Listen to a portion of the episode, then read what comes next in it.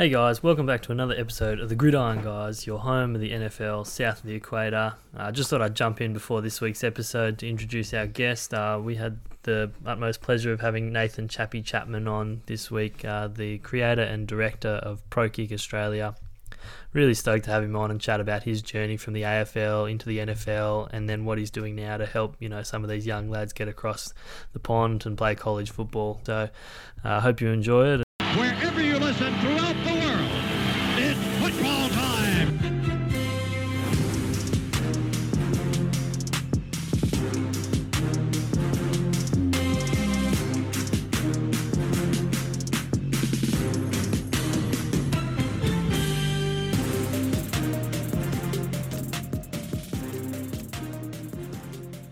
Well, no, thanks for joining us, uh, Chappie. Really appreciate your time and um, coming on, chatting to us today about, uh, I suppose, your story and your pro kick and all that. Um, but I suppose, yeah, just before we uh, kick off, if you want to just, we're having a look at your story to start off with. So I think you're a bit of an AFL player beforehand. This all started.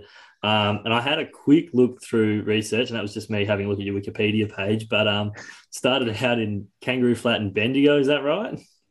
Yeah, yeah, country, uh, country Victoria. Um, I grew up in a small, well, sort of started out small town, Colbinabbin, uh, population 200. I uh, learned to play footy out there. Uh, the uh, I was probably started footy when I was eight, and the youngest team that they had out there was under 16, so I had to learn pretty quick. Yeah, and then um, and then we moved into Bendigo and sort of played, you know, went to school there and, and played some footy there. So uh, I guess country boy at heart for sure. Yeah, that's the way. And then obviously, eventually going well enough, you got picked up number two in the draft and went to the Bears. That's pretty handy going number two.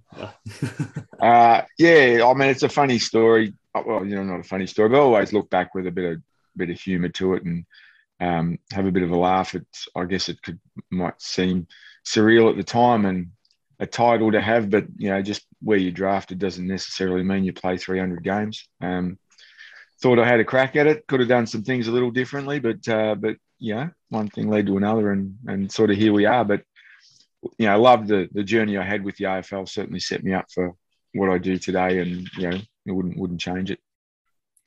Yeah, absolutely. I suppose yeah. So what you finished up in 2000, and then I guess the next four years for you. Where did the transition go from there, getting to Green Bay? Um, well,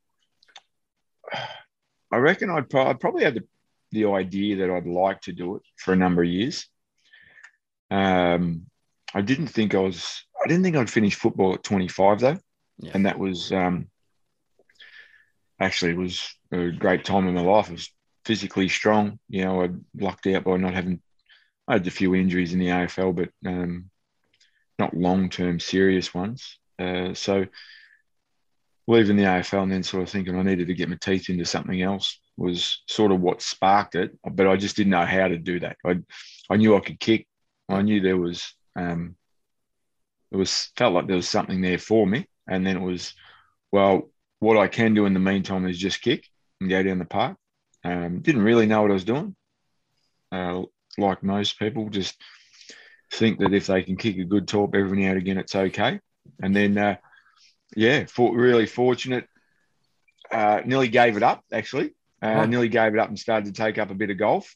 Um, I'd been trying for three years and uh, wasn't getting anywhere from a connection point of view and networks and, and coaches. So I thought, all right, well, I won't do that. I'll start playing golf. And then lo and behold, six months later, after getting stuck into the golf, I actually got a return email from someone who said, actually, I've just seen your film and you can kick. So I had uh, shelve the clubs and then pick the boots back up, polish them off, and get back into the punting, and that's where it all started.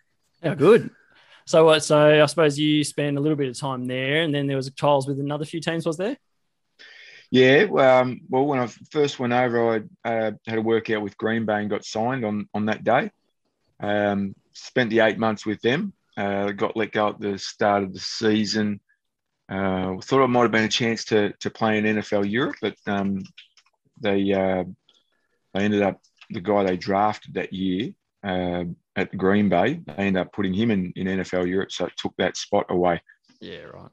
Thought I'd keep training. Went back the next year, had a workout at Cincinnati, and was kicked terribly. Like, it was the worst. It was ridiculously bad.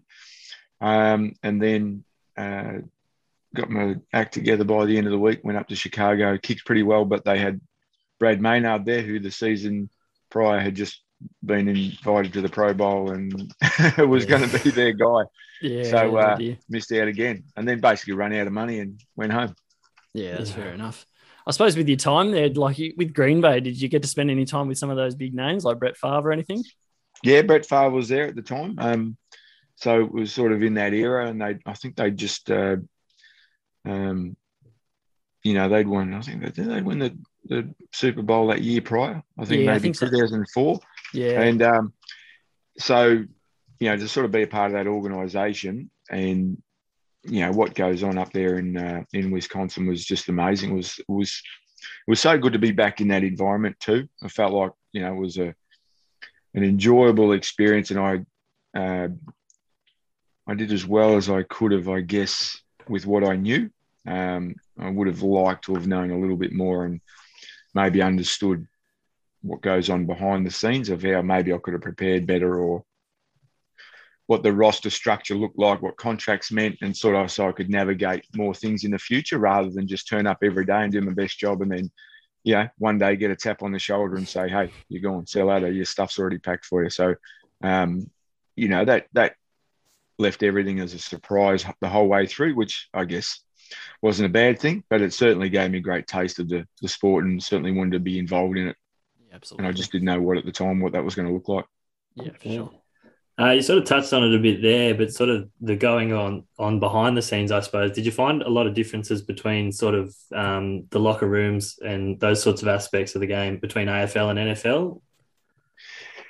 Uh, yeah, I did because I, be, me coming in from, um, let's say, so they just drafted a young lad out of Ohio State, BJ Sanders, and they drafted him in the third round. So I literally signed my contract, and then two weeks later, the draft was on. And I thought, oh, okay, no worries. Third round, good competition, no dramas. And I didn't, I hadn't even really understood that my contract basically meant nothing unless I'd played the season. So it was game on from there. And then, so the locker room was a little bit different, I guess, with your starters. And because it starts out at 100 and they drop it down to the down to the 53, I didn't realize how many people came and went through the building and were here today and gone tomorrow, and the um, and the turnover of players. So it was it was an adjustment. A trying to learn what you think is 100 new people's names, but then trying to work out who players were. And it's not the introduction to Green Bay and then finding out I was going there was probably a two or three week window. So it certainly wasn't that I was actually going to learn everyone's names off the internet at the same point, if that makes sense. Yeah, So, um, or out of a book. I was I was probably sending DVDs actually. where, um, the old VHS came out. I had mate, I'd sent that many VH tapes, VHS tapes across. So um, yeah, so that's sort of uh, yeah. Again, the, locker room was different because they knew they were all fighting for the one job. It wasn't hey, here's a team, we're all together, and this is who we're going to play with this season. There was a bit more. Um, I guess the, the connection was a lot deeper because the starters, the starters in the AFL world, because the starters in the NFL, they knew they weren't going to see half of them within a couple of months' time. So yeah, it was a, it certainly was a different dynamic, that's for sure. And learning the locker rooms and uh, yeah how things went and who was the big players were and uh, who was fighting for their spot. But yeah, I just uh, I, I loved every moment of it. Yeah, I guess it's, I guess from what we've learned, it's pretty cutthroat and it's more individual, I suppose, than team compared to say the AFL. Yeah, do your job, and if you do your job and you do your job, we'll win, and then we'll all get paid more.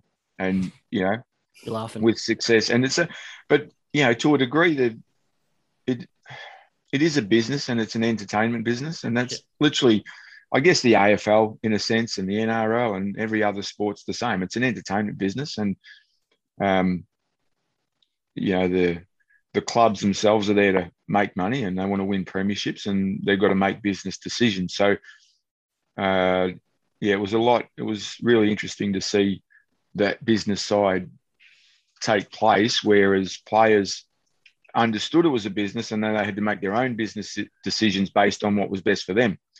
And everyone just got along. That was it. You could come and go, you could get traded in and out, and we understood it. Whereas, Yep. you know, for years in the AFL and and that it was well, you know, you tried to be loyal to your club, and but everyone knew that. Well, yeah, but when the club didn't want you, they would cut you, and you would be traded out.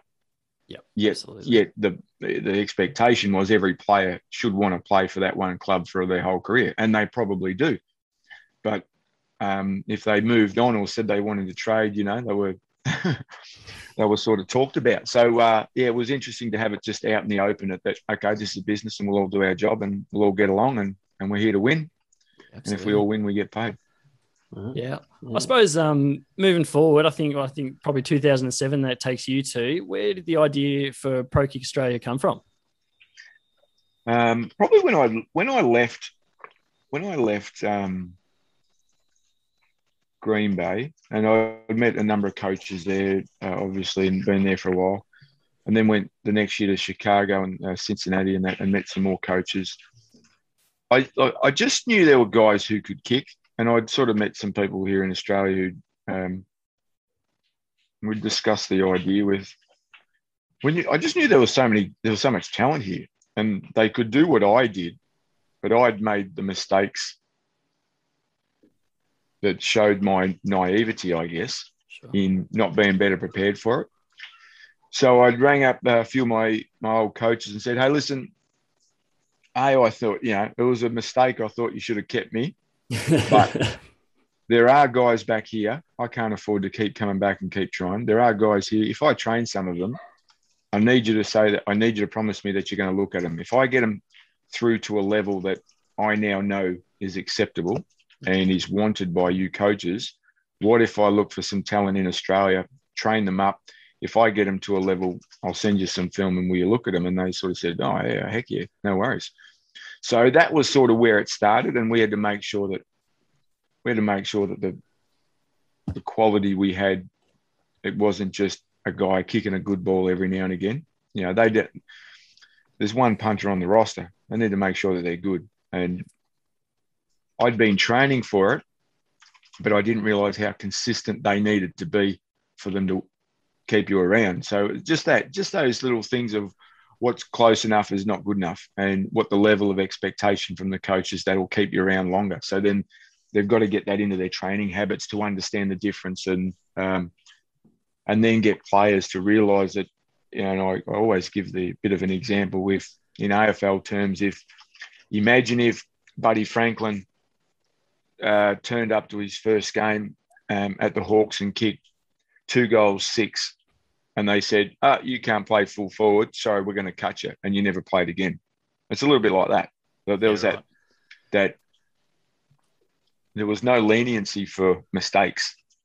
In in the AFL world, you just knew you could if you had a bad kick, you could just go and tackle somebody and make up for it. If you kicked a point, you could then smother a ball and we kick a goal, and then you feel good about yourself again. So I had to try and teach again, teaching that mindset of no, no, every kick counts, otherwise your job's on the line, and that was sort of the the um, you know those extra bits of pressure and and which then turned into workload and and consistency of effort and um, and that ability to work on your craft so that you were more consistent along the way. Yeah, because I suppose for them, it's there's someone ready to take your job at the next day. If you're gone, you make a bad pun. There's someone ready to take your job straight away, isn't there? Yeah, and and uh, a lot of the time without uh, the NFL teams actually having you know punting coaches on board, it was well, I'm not here to tell you how to get better at it. You need to know, and if you're not, I'll find someone else who can because I'll step in, and it's like we'll just keep churning through them until someone turns up and does a good job, and if they do a good job, we'll keep them, and until they don't, so. yeah, Uh, yeah, I was again. It was great. It was great, great experience going through it. Heard Yeah, at the absolutely. time, didn't like getting tapped on the shoulder in the, you know, in the main meeting and and being told to go up to the general manager's office. That was always that was an interesting one. But yeah, you, you know it's you over know. then. um, so I guess when you started out the program, where did you initially find people? Like, did they come to you, or did you have to go and look at local footy games or anything like that? Yeah, it was a bit of a mail out actually. I was I had some connections of a few people who had some uh, you know, some. Uh, actually, my first lot was all handwritten. I remember the first time I sent a mail out. Um, I sent it, I sent mail out to twelve hundred people and hand handwritten had to handwrite every envelope and uh, lick the stamp and seal the envelope. And I remember sitting down, feet under the table, slip, slip the uh, name. It was um, such a process. So uh, I'd had a list of names there, which would which was just really handy by chance that we we'd got a list of names, just to sort of spread the word and um, and see where it landed. Uh, sent 1,200 email uh, letters out, and uh, four people turned up to our first session assessment. Yeah. So, um, what I love about that story is out of the four people that turned up, three of them joined the program, and that was Alex Dunnachie, who we put at Hawaii, um, Thomas Duyndam, from this is from a college point of view, Thomas Duyndam, who we put at Portland State, and the third was Jordan Berry, who was at Eastern Kentucky, who's now still, you know, um, at the Steelers. So, you know, for for those three to turn up and for us to basically get that um, get them all scholarships to college in our first season was uh, over the moon, jumping for joy. It was it was the best feeling to think, you know what, started something here. I didn't realize how hard it was going to be for so long, but to get those young men scholarships just from a from an idea, and then probably two years in the in the building and then the tr- finding them and then the training. It was a yeah, it was a such a great thing to then be able to watch them on TV. It was amazing. Wow. Yeah, I suppose especially because you got to see their whole journey from beginning to end. Well, not end for Jordan Berry, I suppose he's still going, but you Yeah. know, get to see that progress like right in front of you. That would have been unreal. Yeah, and and to sort of you know looking, and we really, um, it really does put a smile on our face thinking about that to this day, and to think of what we did then and when we trained. Like, at that stage, I was living in Brisbane and I was commuting to Melbourne um, for three days every week. Wow. So um, those three days every week turned into three, four days every two weeks. Like it was so hard, and I did that for five to six years. Um, so you know the effort that was put in just to make sure that they were, oh, we did as best we could, um, and to get them their results was, uh, yeah, was was um, uh, well, it was amazing what we thought. Yeah, geez, that's unreal. I mean, did you have to do? I suppose technique is probably a big thing. Did you have to do much tinkering with people's kicks? Uh, I know in regards to like when they sort of do it with the torpedoes and stuff, is it a lot different to what we do here, or? Well, it's different because uh, I mean here a torpedoes for distance, so it's Yeah. how far can you kick it, and the NFL's got that mix of uh, distance and height and understanding how far actually to how far you can hit it, given uh, where you are on the ground and what your coverage unit can do, and it's um, in the AFL you kick it as far as you can. Well, you've got people down there on your team Yeah. able to potentially catch it yourself. And, you know, obviously, so it was a different mindset and a different mentality. Um, we had to tinker a fair bit, especially in the early days. The American coaches didn't understand, even though it was similar, they could tell that we were different in the way we kick. Um, and they would say, "Ah, it's funny. I don't. I sort of don't recognize the style. You know, your legs a bit bent, or you don't come off the ground, or you need to be more flexible and put your leg over your head." So we sort of found for the first four or five years, we had to teach our players to mimic American punters. We had to make them look like American punters, how they held it, flexibility, um, kick like them. It was it was so I'll call it robotic, but it was so different. Yeah. It didn't necessarily allow us to utilize the skill set we had. And so, but it was the only way for the American coaches to register that they'd feel comfortable with it because it, it was more familiar to them. It looked like an American kick, therefore, it must be an American kick.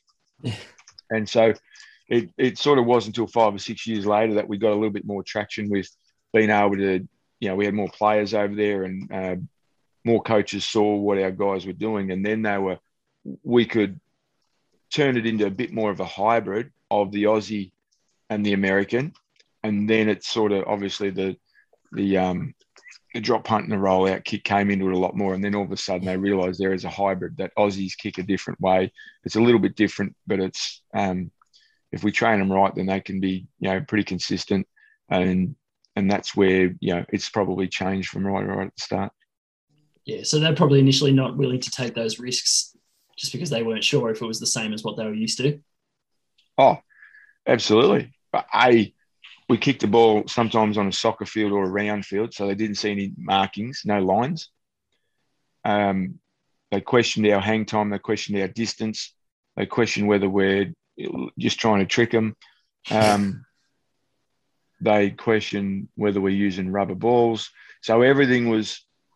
I don't know if this is true or not. I don't know. Am I going to get tricked into into something turning up that I'm going to be stuck with for four years yeah, okay. on scholarship? That's not what it says it is. So it took a lot of trust, and, and I, rightly so. We had to. I remember walking into Alex Dunnachie's parents' place.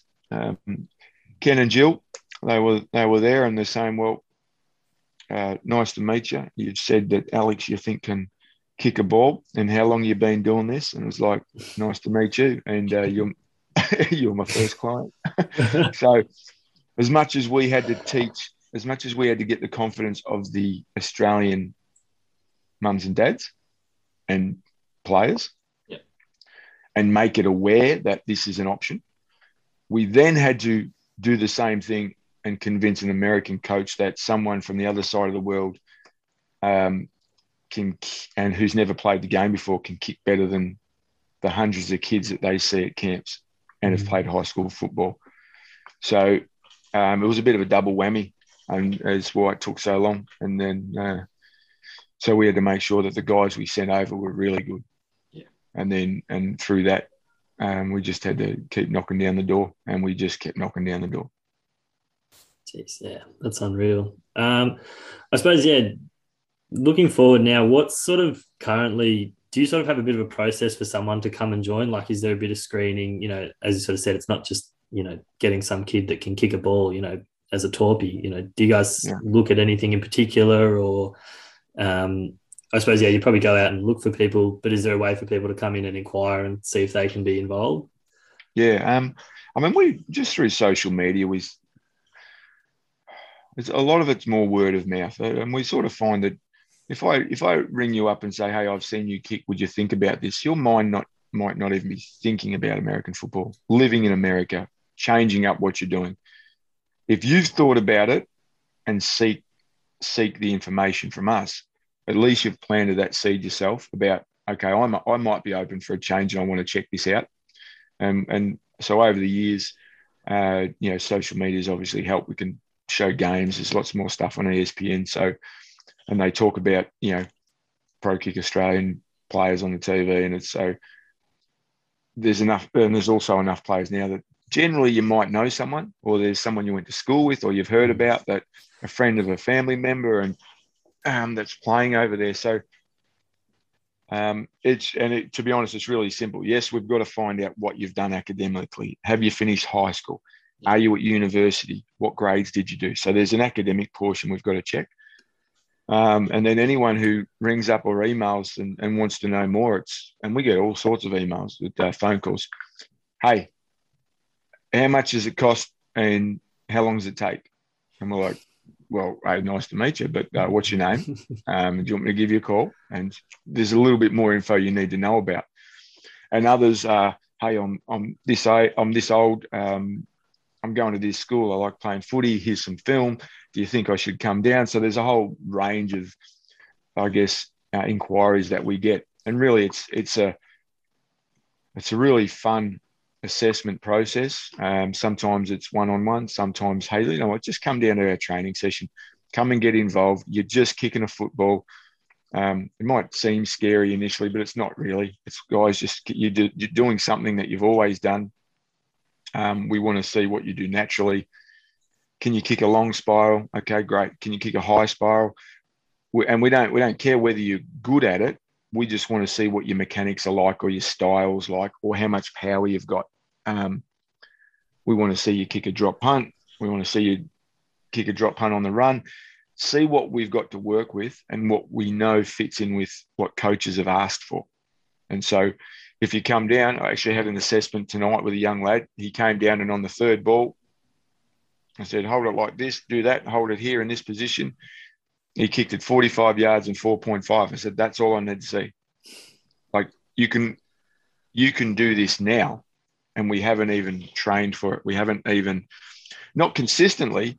You've got the mechanics now, or you've got the power now, or you've got a style that suggests, as we've seen over the years, that we can work with this. And you've already got the power that would be in line with kicking a really good college ball. Mm-hmm. So if we get you in the gym and we train you for 12 months, the, the, the expectation is you'll be a fair bit better.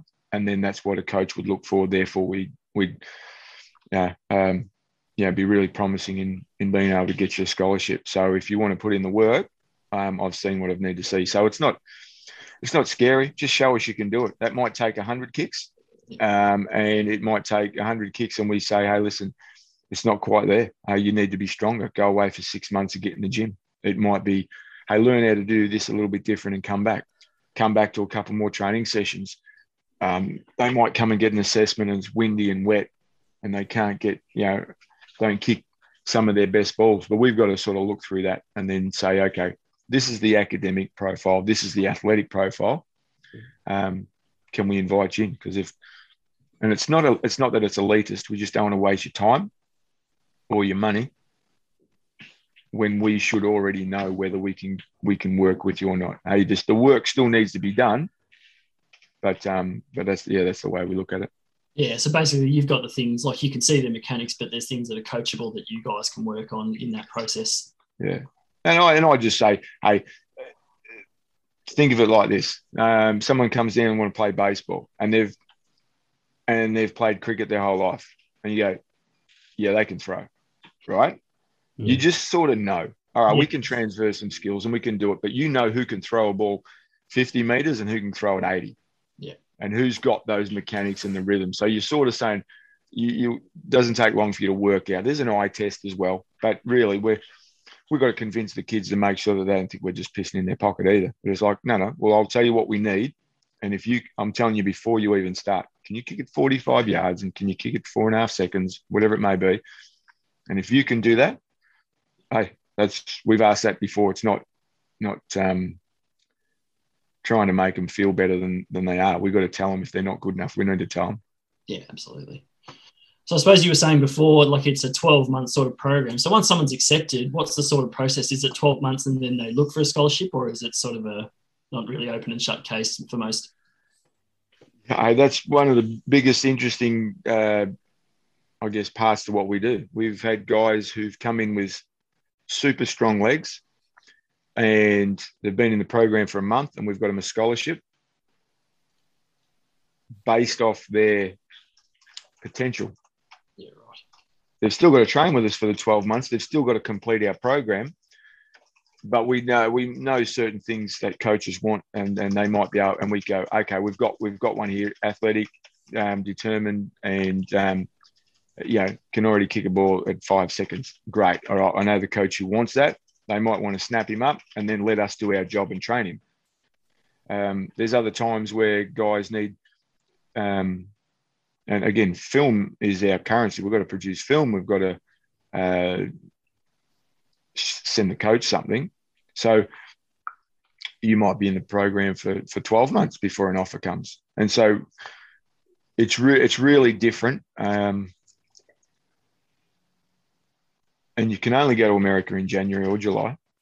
So you might, this young man today, if he joined our program tomorrow, can we get him to a consistent level that is trustworthy and consistent by July next year? Sure. Well, he's, he had a nice kick, but can he train hard enough to get the muscle memory down to be consistent in time for us to then get film of him to then show coaches who want somebody by July. What if he gets ready in March next year and then the coach says, Great, but I'll have him in January 2023? then all of a sudden it's a bit longer. So there's a lot of different time aspects, what coaches need, when they need it, who's available, Yeah. who's ready to go, who's consistent enough. There's, a big dynamic. So all we ask the guys is just train your tail off. Um, an opportunity will come. It might come quick and it might come late. It might come quick and they might ask you to wait 18 months. So um, every everyone's different, and some some guys it might look like it's really simple, and some guys might be feeling like, gee, I've been here for a while now, and I've got to go somewhere. So, um, yeah, when when the teams are giving out scholarships once every four years, um, you know, we've got to be at the right place at the right time to make sure we're we've got someone ready for them. Yeah, Yeah. so you mentioned um, obviously film is a big one, sending film across. But uh, as you sort of said, by the sounds of it, if they're sort of giving scholarships and then letting leaving the guys in your hands, you've obviously created a bit of a connection with some of these schools that where they sort of trust your training a lot more than their own, or I suppose a little bit. Yeah, well, uh, again, they, you know, have to think about it. So, when young men are in high school over in the states or or here, if they're not at college, and a lot of times these special teams coaches are lineback coaches, tight ends coaches who are doing special teams. They haven't kicked the ball, so sometimes you- you're not. Most of the time, you're not going there to get the coaching. You get the coaching about the game, but you're not getting the specific skill coaching for punting. So to have them train with us three, four days a week um, on the punting side of things, and we're preparing them and getting them developed, that's a lot. Uh, that's a much better system for them as opposed to, um, uh, you know, a young man who might not have an actual punting coach, punts in a game at college or at high school, goes to a kicking camp once every three months, Mm. and then has to turn up at college. It's a really big ask. So, you know, we really feel for for the sometimes the young men who who get thrust into, you know, some of the young American lads who get thrust into some of these really big programs, um, and then get quite a shock about what they're up against and how hard it is, and the different environment and the different footballs or the different expectations of a coach. So we, we're trying to simulate that while we're here and I think coaches and and they'd enjoy that. Um, but there's a lot of trust in it. There's a lot of networking and saying, yeah, this is what we promised to deliver, and, and we'll do our best to do it. I mean, we're looking the other day on your site, um, and you guys have a lot of scholarships, obviously achieved, uh, and basically saving a lot of guys in the in their education and money wise. Um, you're growing heaps. Are you able to give us an update on those sort of numbers? Sorry, Have you- have you convoluted. Have you recognised? Have you recognised on the website that I haven't updated it in about three years? And Michael Yeah, that's Dickson what may have just Michael Dickson may have just got drafted. Yeah. Hopefully, we see big things out of him. Oh, I- Oh, I- sorry. and I, people ask all the time, like, you can update that website. And I'm like, oh, there was a story why it wasn't, and it just it just took a long while. It's in the it's in the process of being updated now. Um, but those numbers are now um, those numbers are now, uh, I, you know, I think it's 185 scholarships, um, and it's somewhere up around uh, 46 million dollars or something like that worth of education. So um, we've got a bit of a uh, we've got a real um, we've got some excitement coming. We're, we're going to be so pumped to to have gotten our 200 scholarship, and it's going to be a real um, you know it's what we're chasing at the moment. So um, we're pretty excited about that, however long that takes. But we're we're really excited for it. Yeah, absolutely. I suppose there's a lot of milestones you guys have been ticking off. We've noticed, like the last few Ray Guy Award winners have been Australian, and like you guys got it drafted and big contracts. I suppose what's the thing for you that makes you feel the most proud of the program? Is it the football, the education side of it?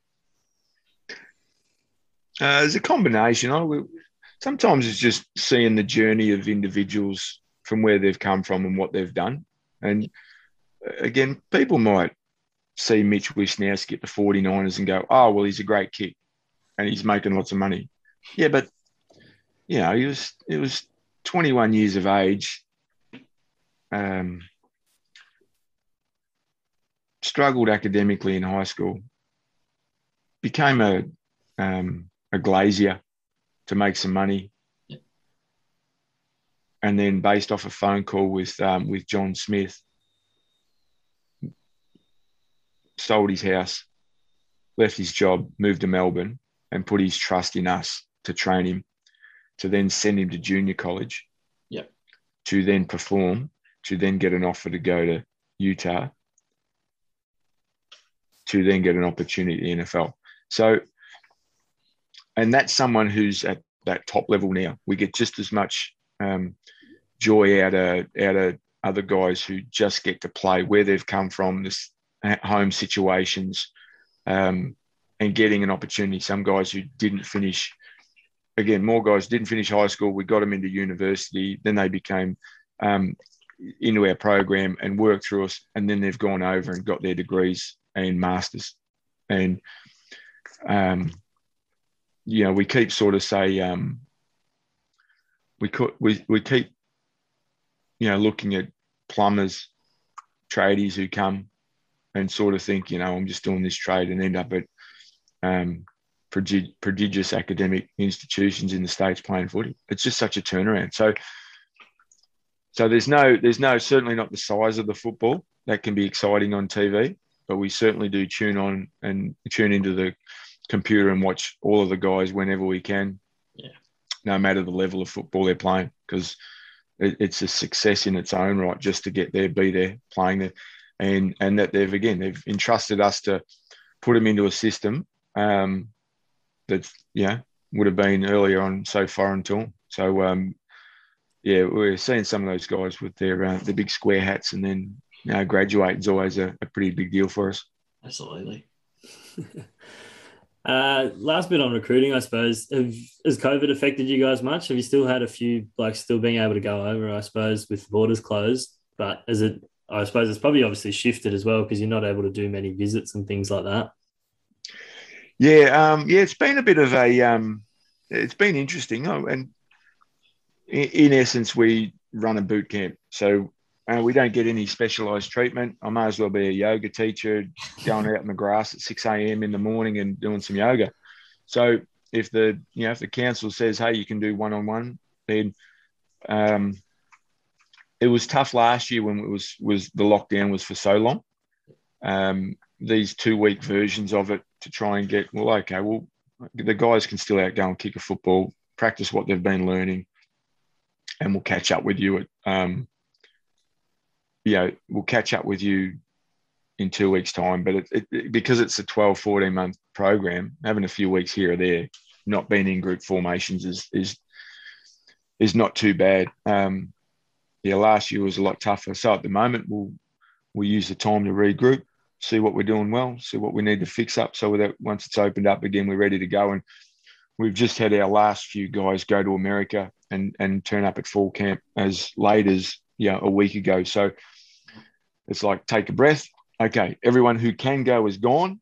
Um, we've still got a couple that we haven't announced, um, but there's um, a real chance for us to go right. What do the next six months look like? Because the next group of guys coming in, getting assessments, there'll be guys who will leave in January, so we've got to prepare them. So it's um, yeah, just a chance to reset.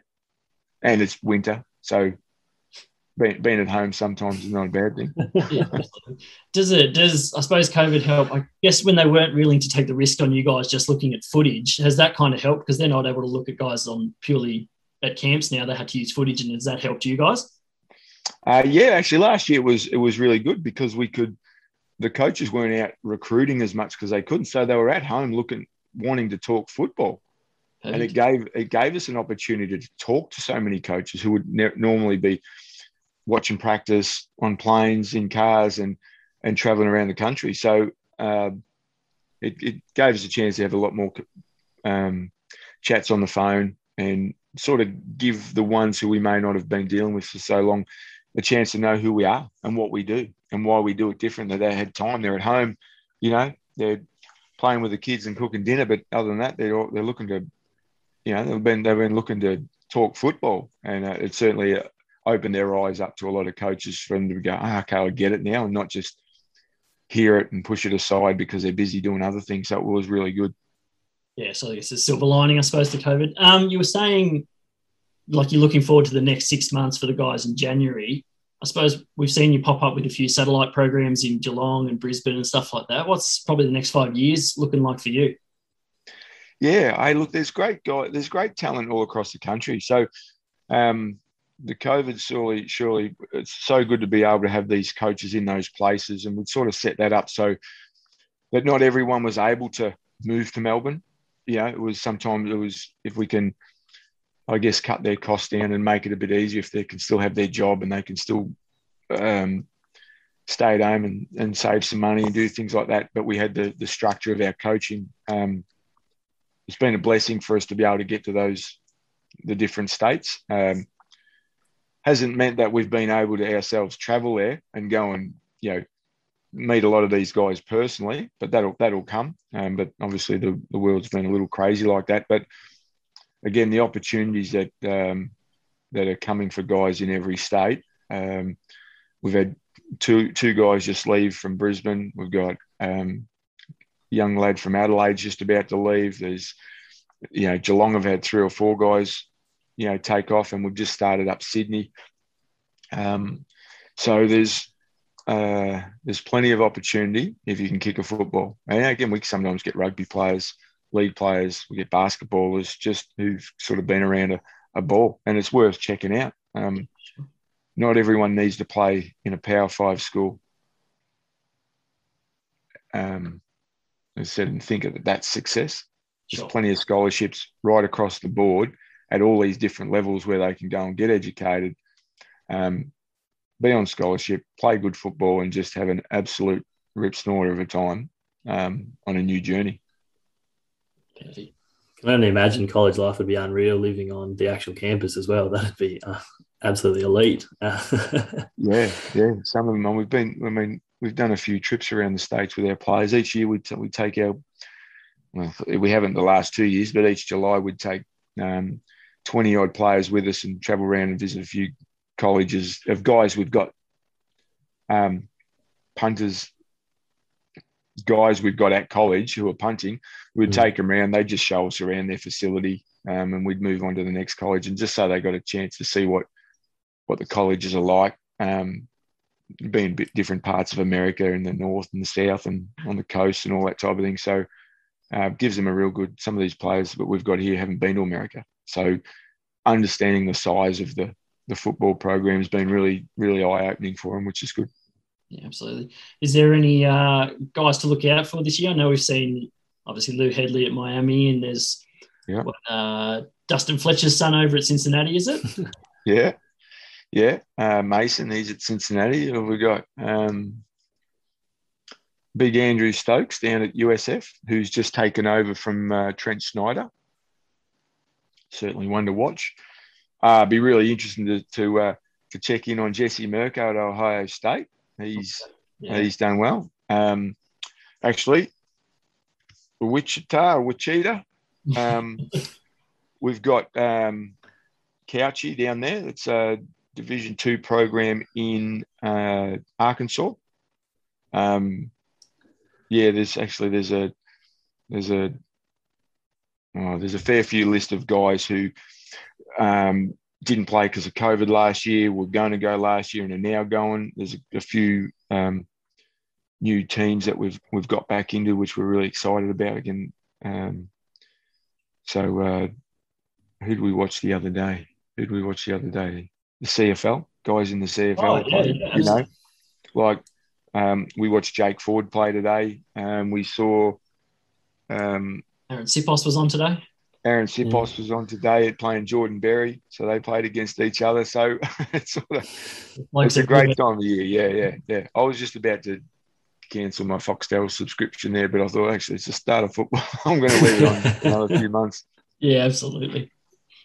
But um, a- a- and I had a uh, I had a a parcel come today, Oh, which I was really excited about. Talking football, Yeah, is that the Michael Dickson Pro Bowl jersey?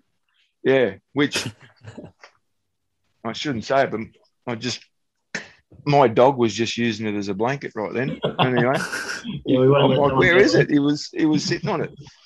So that turned up today, which was really cool. Yeah, that's And, unreal. uh, And signed it. So that was a a great way to to I guess start the football season of having that turn up in the mail. That was that was a, a nice surprise. So um, hey, we're ready to yeah, we're ready to go. We're like really excited about what's happening. And again, for for anyone just out there, it might be the best phone call, text message, email you ever did.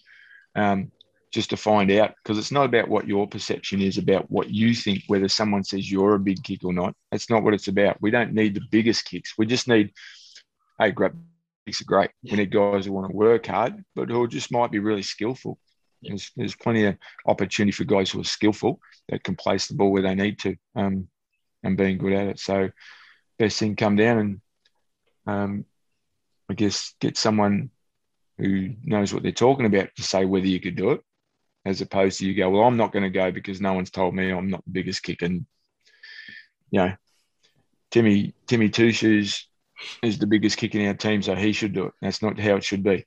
Get off your butt, come down, have a kick.